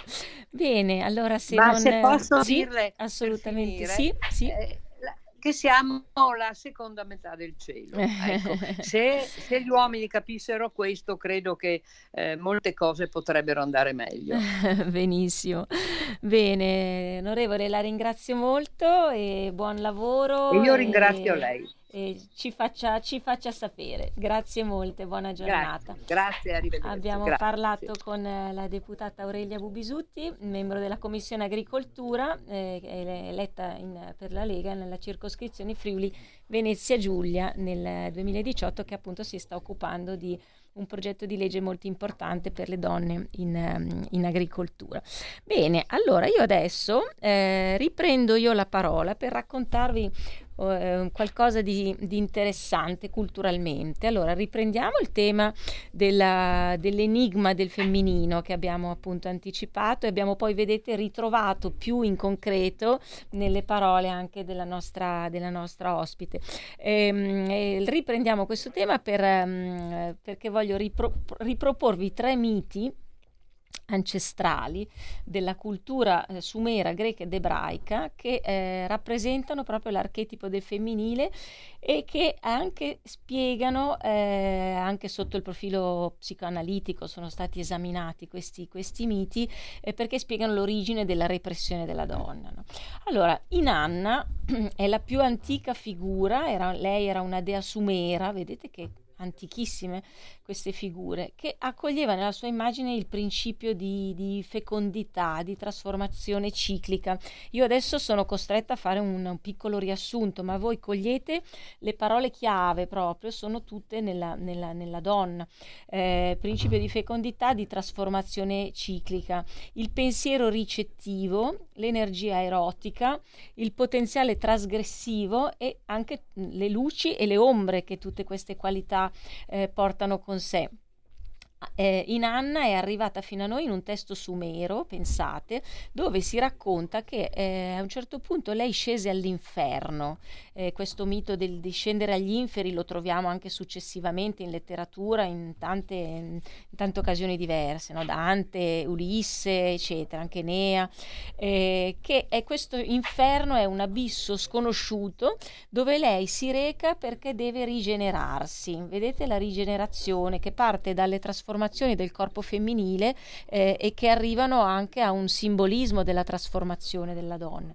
Inanna accetta le regole del mondo dei morti, che lei trova lì sottoterra, e i quali morti però si ribellano a questa dea, rido perché fa, fa, da mettere anche un po' a sorridere, e, e questi morti si ribellano e la fanno a pezzi e la sua carne viene messa a marcire appesa ad un piolo gli antichi non badavano tanto per il sottile. Eh, poi questa dea, eh, grazie al cibo e all'acqua della vita, che lei sa procurarsi naturalmente, eh, torna nel mondo della luce dove però gliene capitano delle altre, cioè lei viene ripudiata dal suo uomo, che era un contadino che lei ave- aveva elevato a ruolo di Dio Re. Vedete tutte queste cose simboliche, eh, vedete anche quindi la trasformazione, vedete la capacità di questa dea di riscattarsi, di trovarsi l'acqua della vita per tornare nel mondo della luce e vedete anche la condanna delle virtù, eh? Eh, il confinamento, la, la, così, la, mm, eh, lei che viene resa abietta, che non è più accettata socialmente e soprattutto la conquista del potere che mh, mhmm, dalla donna, perché lei era regina, passa con molta prepotenza al, al maschio, perché eh, lei aveva elevato a Dio Re questo suo compagno, che era poi un contadino, quindi anche in una condizione sociale inferiore alla sua, e lui si impossessa e appunto la, la, la, la confina, insomma, la ripudia, ecco, quindi vedete tutto il processo. Poi abbiamo Lilith, eh, che poi... Che Lilith è, mm, è la, la, figura più antica ancora di Eva, poi è diventata Eva, ehm, perché poi questi miti tornano in diverse culture, li ritroviamo in evoluzioni diverse, eccetera, eccetera. Eh, era una figura ebraica ed è effettivamente la prima donna creata dal Dio degli ebrei. Lei eh, era insieme ad Adamo, quindi risulta come prima compagna di Adamo. Eh, Dio li crea insieme, non uno tratto dalla costola dell'altro. Eh? Attenzione, questo è il mito di Eva e viene dopo. Si sovrappongono un po' le cose però i due non riuscivano a vivere insieme, litigavano. e quindi, eh, ma litigavano perché? Per quale ragione? Molto interessante questo. Allora, gli scritti eh, che descrivono Lilith parlano proprio del disgusto che Adamo aveva verso questa donna perché la vedeva ricoperta di saliva e di sangue. Vedete che elementi mh, mm, crudi che ci sono nei miti antichi, no? Eh, e soprattutto eh, quando lei si sente rifiutata dalla, dall'u- dall'uomo, lei si ribella per conquistare pari poteri, soprattutto a letto, perché lui la voleva dominare.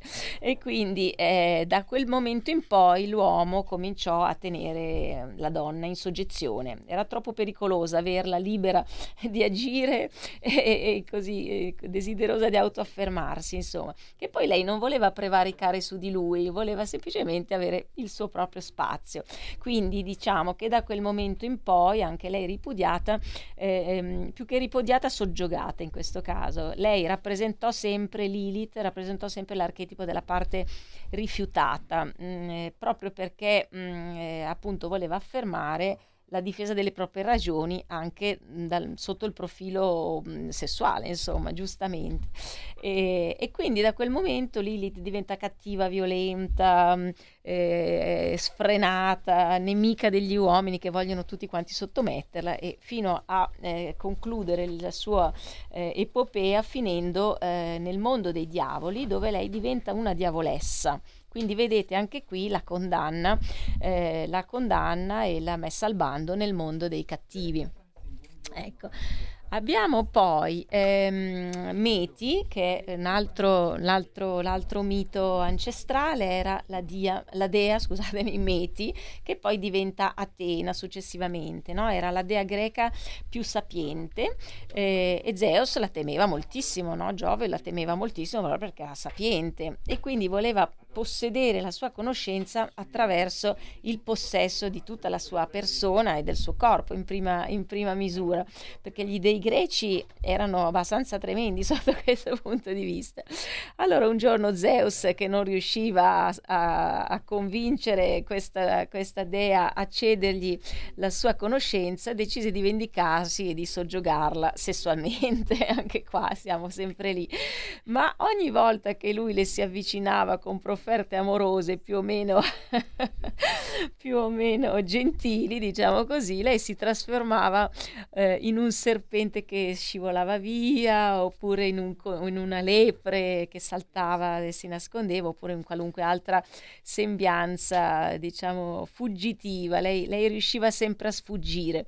E, um, un giorno Zeus volle proprio braccarla con la forza fisica, e qui c'è l'elemento della forza fisica che è stata... Eh, eh, la causa diciamo determinante, scatenante e, e dirimente, no? useremmo dire adesso, della, della, della soggezione della, della donna. Insomma, lui volle braccarla, poi però si è eh, si è ricreduto perché ha pensato che dalla loro unione avrebbe potuto nascere un figlio magari più potente di lui, visto che era figlio anche della dea della, della conoscenza. E così anche qua con crudezza antica optò per la soluzione più rad- radicale, quella di divorarla. Mm? Vedete questa, anche queste, queste immagini così assurde diremmo, no? e, e, così eh, anche la dea della, della conoscenza scompare nel mondo, nel mondo, maschile e scompare per mano, come le altre due precedenti, scompare per mano di una uh, attitudine maschile, di un'azione tipicamente maschile, no? quindi quella di, mh, mm, eh, così, di, di, di dominare, di dare spazio proprio alla, alla forza più bruta anche, diciamo così, no? Ecco, ehm, quindi anche qua abbiamo eh, questa mh, diversa intelligenza femminile, eh, le, le, il, il famoso enigma del femminino che spaventa l'uomo che alla fine eh, viene addomesticata così, con male, male maniere. Ecco, ehm, allora, mh, mm, noi adesso possiamo fare due cose, vediamo se la regia è pronta, Federico. S- siamo in pubblicità, va bene Giulio, grazie. Stai ascoltando Radio Libertà, la tua voce libera senza filtri né censure, la tua radio.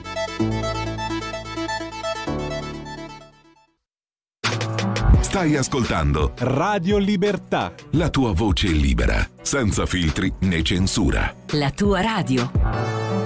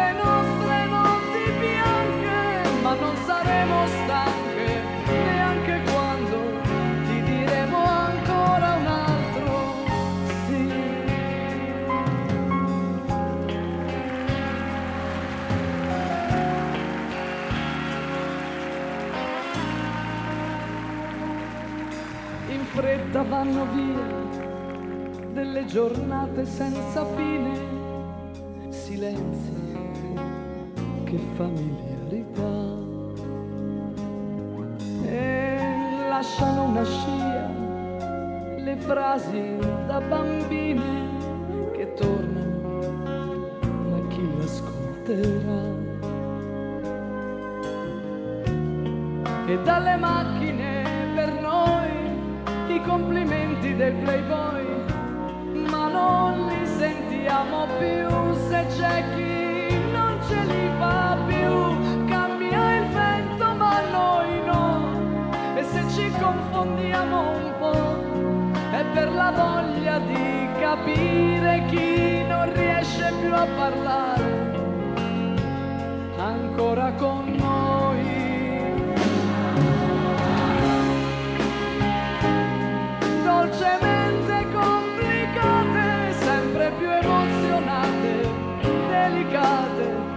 potrai trovare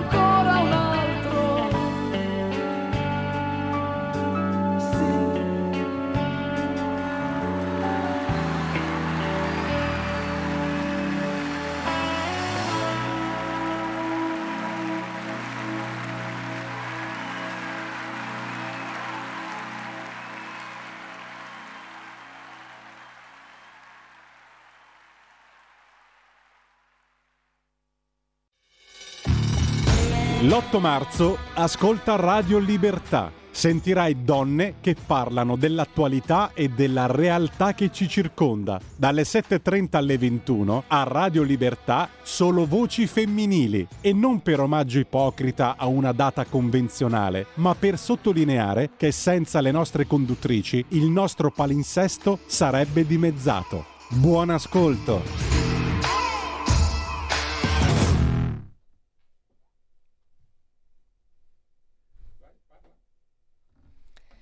Rieccoci, rieccoci in diretta. Ehm, dunque, dunque, dunque, allora, prima di avere eh, con noi la nostra gentile, eh, gentile seconda ospite, che chiamiamo fra un paio di minuti, direi. Allora, io proseguirei con il discorso. Allora, mh, riprendiamo questa frase eh, di, di- di- di Freud, che ci- mi aveva fatto anche sorridere, ma effettivamente eh, bisognerebbe fare una trasmissione dedicata solo a questo, no? il, fa- il fatto che lui eh, ci eh, descrive come un rompicapo, eh, dal- un rompicapo eh, dice che, che fa lambiccare in ogni epoca, ha fatto lambiccare il cervello ehm, agli uomini in ogni epoca e naturalmente mh, sono gli uomini che si sono lambiccati il cervello in ogni epoca sul, sul loro contraltare femminile. Ecco, già questo fa, fa capire eh, com'era la mentalità ai primi, ai primi del, del secolo, ai primi del Novecento. Ehm, però è interessante anche l'analisi di questa frase eh, perché Freud stesso, adesso vi, vi- vi prego di perdonarmi perché ho preso proprio uno stralcio di, di un, di un testo molto lungo di una conferenza, quindi, mm, eh, ma l'analisi si spinge anche a, a capire come mai noi siamo rimaste dentro questa definizione, non ce ne siamo mai liberate. Eh, infatti si parla di, di- di enigma femminile. Vero che le donne sono complesse, ma allora sono complessi anche gli uomini. Ecco, a me piace molto essere imparziale, essere neutrale perché vedo la complessità anche negli uomini. Semplicemente mh, non è una gara chi è più complesso o chi è meno complesso, semplicemente il funzionamento eh, di, di tutta la persona, quindi non solo del cervello, ma anche dell'organismo, della sua parte biologica, della sua parte spirituale, sono semplicemente differenti. Ragione per cui eh, questa differenza, a mio parere, va assolutamente portata eh, con grande rispetto e tenuta in gran conto perché è ragione anche dell'attrattiva reciproca. Senza le differenze non ci sono nemmeno, ehm, i, senza i poli opposti non c'è nemmeno l'energia che può legare questi poli opposti, anche se talvolta li fa scontrare, ma fa parte del gioco. Ecco, mm, io ritengo che noi non, non siamo un rompicapo, appunto. mm, abbiamo un modo di essere, eh, di pensare e di, di agire mm, che eh, forse non sono stati riconosciuti mai, forse sono stati negati, lo abbiamo negato noi, noi stesse, eh, a partire anche proprio da questi miti, ehm, questi archetipi di cui abbiamo parlato prima, ehm, che hanno portato eh, a una rimozione di, di, di, questo sé femminile. Ecco, eh, con questa rimozione stratificata in secoli dopo dopo secoli siamo arrivati al concetto del rompicapo di Freud, eh, perché ehm, abbiamo avuto eh, per conseguenza l'incapacità propria delle donne, che è attualissima eh, ed è costante, la possiamo sentire e vedere in tutte le circostanze, la, l'incapacità di esprimerci per ottenere un, un riconoscimento di noi stesse nel mondo. Attenzione, mm, non ha nulla a che fare questo con l'acquisizione di diritti, con la conquista mm, di posti nel mondo del lavoro eh, e tantomeno eh, con eh, decisioni che possono essere prese anche mh, fondamentali per i destini dell'umanità, come quella che ha preso la von der Leyen, non da sola, va da sé, però lei simbolo di tutto un, un lavorio decisionale che c'è stato dietro ed è stata lei che alla fine ha mh, deciso che l'Europa mandava, mandava, mandava le armi. Ecco, io l'ho definita testosteronica questa decisione mh, perché non è una no, non sarebbe, torno alla mia domanda iniziale, come avrebbero potuto svolgersi i fatti se fossero stati affidati alle donne. Pro- molto probabilmente nessuna donna avrebbe mai deciso di mandare armi, ecco, ehm, che è come mettere la benzina sul fuoco. Allora, mh, mm, quindi noi non siamo un rompicapo, semplicemente semplicemente dobbiamo accettare di essere, ecco, mm, essere noi prime promotrici di, di noi stesse. Ma cambiamo eh, scenario, tiriamo il sipario. Abbiamo con noi la dottoressa Rebecca Frassini o Frassini, mi deve correggere, onorevole, buongiorno. Frassini, buongiorno, buongiorno. Buongiorno, buongiorno a tutti. Eh, grazie per, per, aver accettato il nostro invito. Eh, Rebecca è bergamasca, giovane, ehm, classe 1988, dico la data, sì. Eh, perché è giovane, lo dico. La mia non la dico.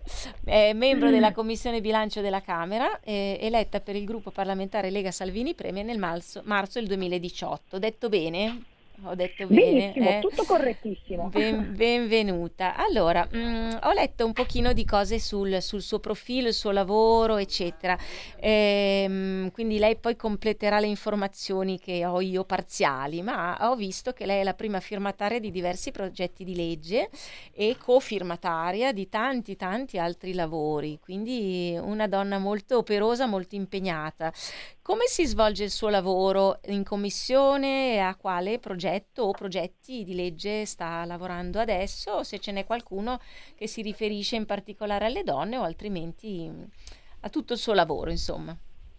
Certo, innanzitutto grazie mille per, per, l'invito, mi fa veramente molto piacere essere qua con voi oggi. Ecco, eh, io parto innanzitutto, se mi permetti Francesca, con un pensiero veramente alle donne in Ucraina, perché Oggi secondo me eh, più che mai dobbiamo davvero star vicino a quello che sta succedendo alle porte dell'Europa sostanzialmente. Infatti stiamo assistendo, eh, lo vediamo benissimo tutti dai telegiornali, dai giornali, a quello che sta succedendo là. E si pensa sempre che sia l'Ucraina non solo è alle porte dell'Europa, è proprio vicina a noi e il dramma quest- che stanno vivendo queste donne, queste madri di famiglia che sono costrette a lasciare il proprio paese lontano dai propri mariti, io credo che davvero oggi sia doveroso tenere alta l'attenzione anche su questo, su questo tema. Tornando alla domanda che, che mi hai fatto tu, sì, eh, io sono in commissione bilancio e ci occupiamo eh, principalmente di dare i pareri, i pareri, in sede consultiva di tutti i provvedimenti che appunto arrivano eh, al nostro vaglio. In particolare, visto che oggi appunto è, è la giornata, la, la, festa internazionale delle donne, eh, c'è un mio progetto di legge che riguarda ad esempio la detrazione eh, per l'acquisto degli strumenti di autodifesa, cioè ad esempio lo spray al peperoncino per intenderci, per farci sì, capire. Sì. Questo eh, che cosa prevede? È stimato che in Italia all'anno più di 15.000 eh, spray peperoncino vengono appunto acquistati dalle donne e questo numero è, ehm, è, in crescita, è in crescita ogni anno che passa perché purtroppo lo vediamo benissimo tutti, la situazione nelle stazioni, la situazione nelle periferie della città, la situazione nelle nostre città tutte ci impone non solo di stare sempre attente, di stare eh, in guardia, perché purtroppo eh, più andiamo avanti, più gli episodi di criminalità, gli episodi che mettono in difficoltà le donne di poter vivere la propria vita in modo tranquillo, ci impone appunto di dare un sostegno a questo riguardo. Tra l'altro per lo Stato i costi di questa proposta sono veramente irrisori perché stiamo parlando eh, di, di, coperture per lo Stato di 2 milioni di euro, quindi ovviamente su un intero bilancio dello Stato capite bene che eh, è proprio un gesto simbolico che non pesa nemmeno così tanto sulle, sulle casse dello Stato. E questo perché Francesca? Perché tra l'altro anche molte amministrazioni della Lega eh, sono assolutamente su, su questo avviso, non solo, ad esempio abbiamo organizzato spesso e volentieri eh, la, il, durante la giornata appunto della festa della donna questi, queste gazzebate l'abbiamo sempre fatto dove addirittura si regalavano degli spray al peperoncino ma ci sono anche tante altre amministrazioni che invece per venire incontro all'esigenza sempre più eh, ingente da parte delle donne di riuscire a difendersi anche dei, costi, dei, dei corsi gratuiti di autodifesa. E ehm, vedi Francesca, non solo eh, ho presentato questa proposta di legge, essendo in commissione bilancio eh, ho avuto l'opportunità di eh, poter incidere insieme a tante altre colleghe eh, de- della Camera al Piano Nazionale di Ripresa e Resilienza, quando c'è stato il momento di poter dare un indirizzo al governo che partisse dal Parlamento e quindi dalla Commissione Bilancio, abbiamo appunto lavorato anche a sostenere eh, delle misure volte a- al- all'aumento dell'empowerment femminile, a ridurre il gender pay gap, che è un altro tema, Francesca, che io credo sia molto importante e soprattutto molto dibattuto perché l'Italia purtroppo ad oggi è ancora molto ma molto ma molto indietro, il flalino di coda purtroppo sì. non solo di tutti i paesi OSCE ma anche ovviamente eh, de- dell'Europa. Ecco, io vi do proprio qualche dato, così almeno anche i nostri ascoltatori inquadrano bene sì, il eh, fenomeno. Pensate sì. che a cinque anni dalla laurea gli uomini hanno il 20% in più delle donne in termini di contribuzione sì. e eh, questo è un grande tema perché purtroppo tante donne non sono messe nella condizione di poter lavorare serenamente e al contempo essere anche madri di famiglia. Ecco, io credo che su queste tematiche si debba fare di più e il giorno della festa della donna che tanti purtroppo lo banalizzano come festa commerciale, come regalare le mimose, in realtà serve per tenere alta l'attenzione su tutte queste tematiche. Quindi eh, ben vengano le trasmissioni come, come, la tua, dove si parla, ho apprezzato molto questa iniziativa che è fatta a Radio, a Radio Libertà, dove per tutta la giornata si dà appunto una, una voce alle tante donne che sono impegnate su questi fronti, perché ad esempio parlando anche di un altro tema, eh, per quanto riguarda la presenza la, la, eh, delle donne, per quanto riguarda le materie STEM, è ancora, che sono praticamente le materie eh, tecnico-scientifiche, è ancora troppo basso.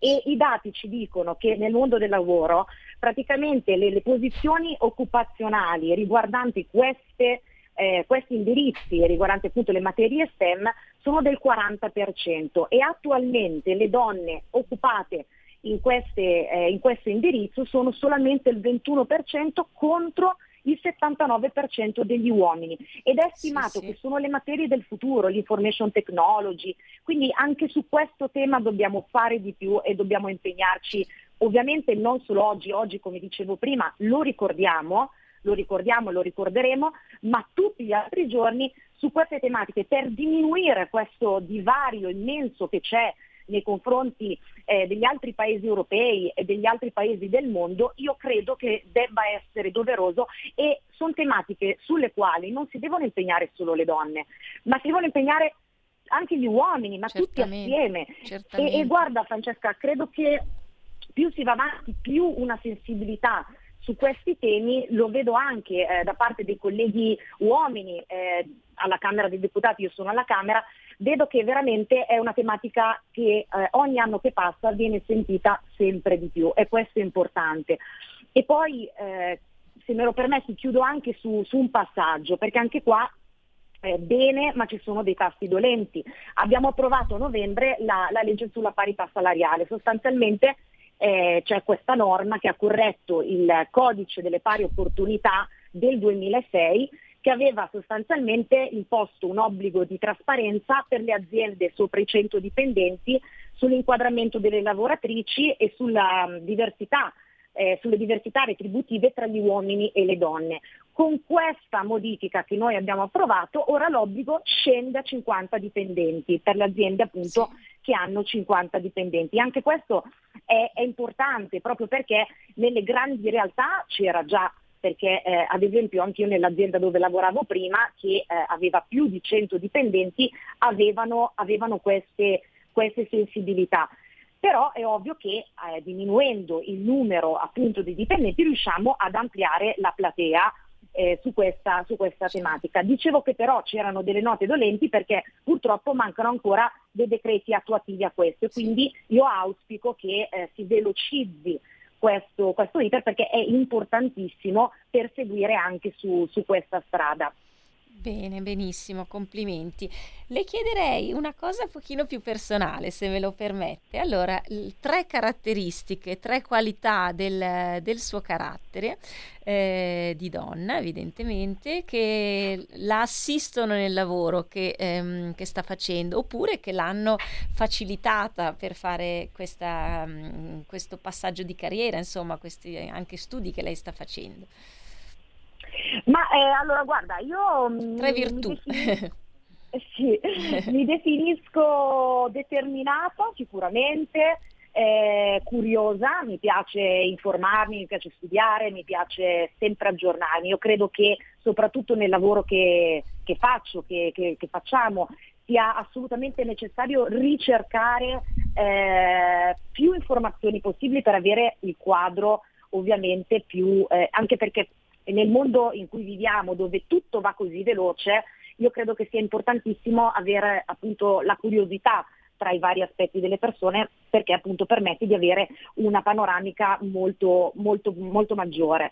E poi eh, sono anche una grande ascoltatrice, nonostante stia parlando tanto, però io in realtà sono una, una grandissima ascoltatrice, mi piace, mi piace, ascoltare, mi piace eh, imparare, mi piace eh, mettere poi a terra quello che, che ho ascoltato, sì, mm, sì. fare poi una, un brainstorming, cercare di trovare le soluzioni, ma sicuramente credo che, che ascoltare sia, sia, una delle qualità che, che assolutamente mi, mi contraddistingue. L'ascolto io lo metterei per stare nell'ambito della tematica di oggi sulla, sulla femminilità, sull'eterno femminino. L'ascoltare lo, lo, mm, lo, avvicinerei, lo affiancherei alla capacità di accoglienza e di ricezione, la ricettività delle donne, fa, fa parte del um, um, prendere su di sé, accogliere. La determinazione determinazione che ha, che ha, definito come la sua qualità, che l'ha aiutata nel lavoro, la metterei anche questa a fianco alla parola coraggio, perché non ci può essere determinazione verso un obiettivo se non si è coraggiosi. Eh, quindi è un'altra grande caratteristica intrinseca delle donne. E la curiosità la metterei mm, senz'altro verso quella um, inclinazione sempre tipica delle donne alla, um, al futuro anche, perché noi siamo curiosi di qualcosa che non, ancora non conosciamo, quindi ci, ci, ci, affacciamo verso il futuro, siamo, eh, siamo, proiettate nel futuro e quindi la continuità, il senso proprio della, eh, così, della, della conservazione, oltre che appunto della conservazione per poter andare verso degli altri traguardi, sc- anche sconosciuti con coraggio. Ecco, condivide. eh, abbiamo fatto un po', un po', di poesia, dai, non, non c'è solo la politica, eh? noi donne esatto. siamo così universali, diciamocelo. Bene, vero, allora grazie, grazie molte all'onorevole Frassini. E, um, a presto, a voi, buon lavoro, Francesca, a risentirci presto. e buon 8 marzo. Grazie, grazie molte. Anche a te, anche a ecco. tutti, grazie mille. Allora, noi abbiamo ancora Giulio un minuto per concludere e mi piacerebbe dire due parole ancora sul, sull'istinto femminile. Allora, l'istinto femminile è un'altra caratteristica eh, tipica delle, delle, donne che ha sorretto e accompagnato eh, non solo le donne stesse in decisioni importanti come per esempio mm, l- l- l'allevamento della prole, insomma, no? ma ha accompagnato l'intera umanità perché grazie all'istinto femminile e unitamente anche alle altre ca- eh, qualità che come abbiamo detto poco fa, il coraggio, la curiosità, la determinazione, eccetera, ehm, eh, ha accompagnato anche i compagni uomini in, in, tanti momenti della storia dell'umanità in cui era veramente dura la sopravvivenza. Ecco, pare che eh, anche, ecco, anche, l'intuito verso la risoluzione dei problemi è un'altra cosa tipica, eh, tipica delle donne che, ha, mh, mm, che, ehm, che, è stata utile, anche proprio l'intuito, eh, è stata utile alla conservazione della specie. Quindi vede, vedete che ci, dalla donna noi arriviamo all'universo mondo, cioè ci si, ci si sgancia, quindi quando vogliamo sostenere le tipicità dell'essere eh, femminile, noi ci, ci, avviciniamo a un'evoluzione di tutta la specie umana, ehm, eh, eccetera. Eh, conservazione della specie che ha proseguito per milioni di anni, quindi stiamo parlando di cose veramente importanti. Ehm, pare che oggi, e concludo Giulio, ancora un minuto, questo senso eh, appunto dell'istinto, del coraggio, dell'intuito, ehm, ehm, il, senso del futuro, eccetera, pare che siano un po' venuti meno, diciamo così, non vorrei dire una parola troppo forte che sono stati proprio aboliti, ma diciamo venuti meno, si sono indeboliti, in virtù di una sorta di ehm, edonismo presente che è molto maschile invece, non è negativo, ma è maschile. Hm? Eh, l'uomo è più contingente, più, è più qui e ora, è più, è più nel presente, è più lineare ehm, ha meno il senso della continuità, l'abbiamo già detto, non vorrei ripetermi, ma anche dell'adattamento che sono tipici femminili. Ecco. Eh, pensate anche mh, all'adattamento del corpo della donna nel corso di tutta la sua eh, vita. No? Mm, eh, lei una, mh, subisce una trasformazione costante, quindi pensate dalla mestruazione alla gravidanza, all'allattamento, al, al parto e poi torna allo stato precedente quindi sono tutte trasformazioni che l'uomo non conosce e che hanno dato alla donna una forgia anche per il suo, il suo carattere, per tutti i suoi aspetti caratteriali. Ecco, questo istinto femminile di cui parlavo prima mh, mm, mm, pare che, che, che, non sostenga più le donne, insomma, al giorno d'oggi. Le vedo, eh, paiono disorientate, le vedo, le vedo disorientate. Io ho a che fare con donne giovani perché ho una, ho una piccola scuola per cui le mie, le mie mamme sono tutte donne giovani e ho una grande panoramica, insomma, ho il polso proprio di, di, di dove stanno andando le donne. Diciamo che, e concludo davvero, la tecnologia mh, non ha aiutato eh, nel mantenere questo potenziale istintuale, perché mh, eh, insomma la tecnologia Mm, eh, diciamo che da un lato facilita molto le cose, dall'altro priva eh, di quel necessario sforzo per sopperire alle necessità che fanno poi l'intelligenza dell'essere, dell'essere umano, uomo o donna che sia. No? Quindi ecco, io ho concluso, eh, ringrazio tutti, ringrazio Giulio in regia e ci, noi ci sen- risentiamo giovedì eh, alle 16.30 con Largo ai bambini. Saluti!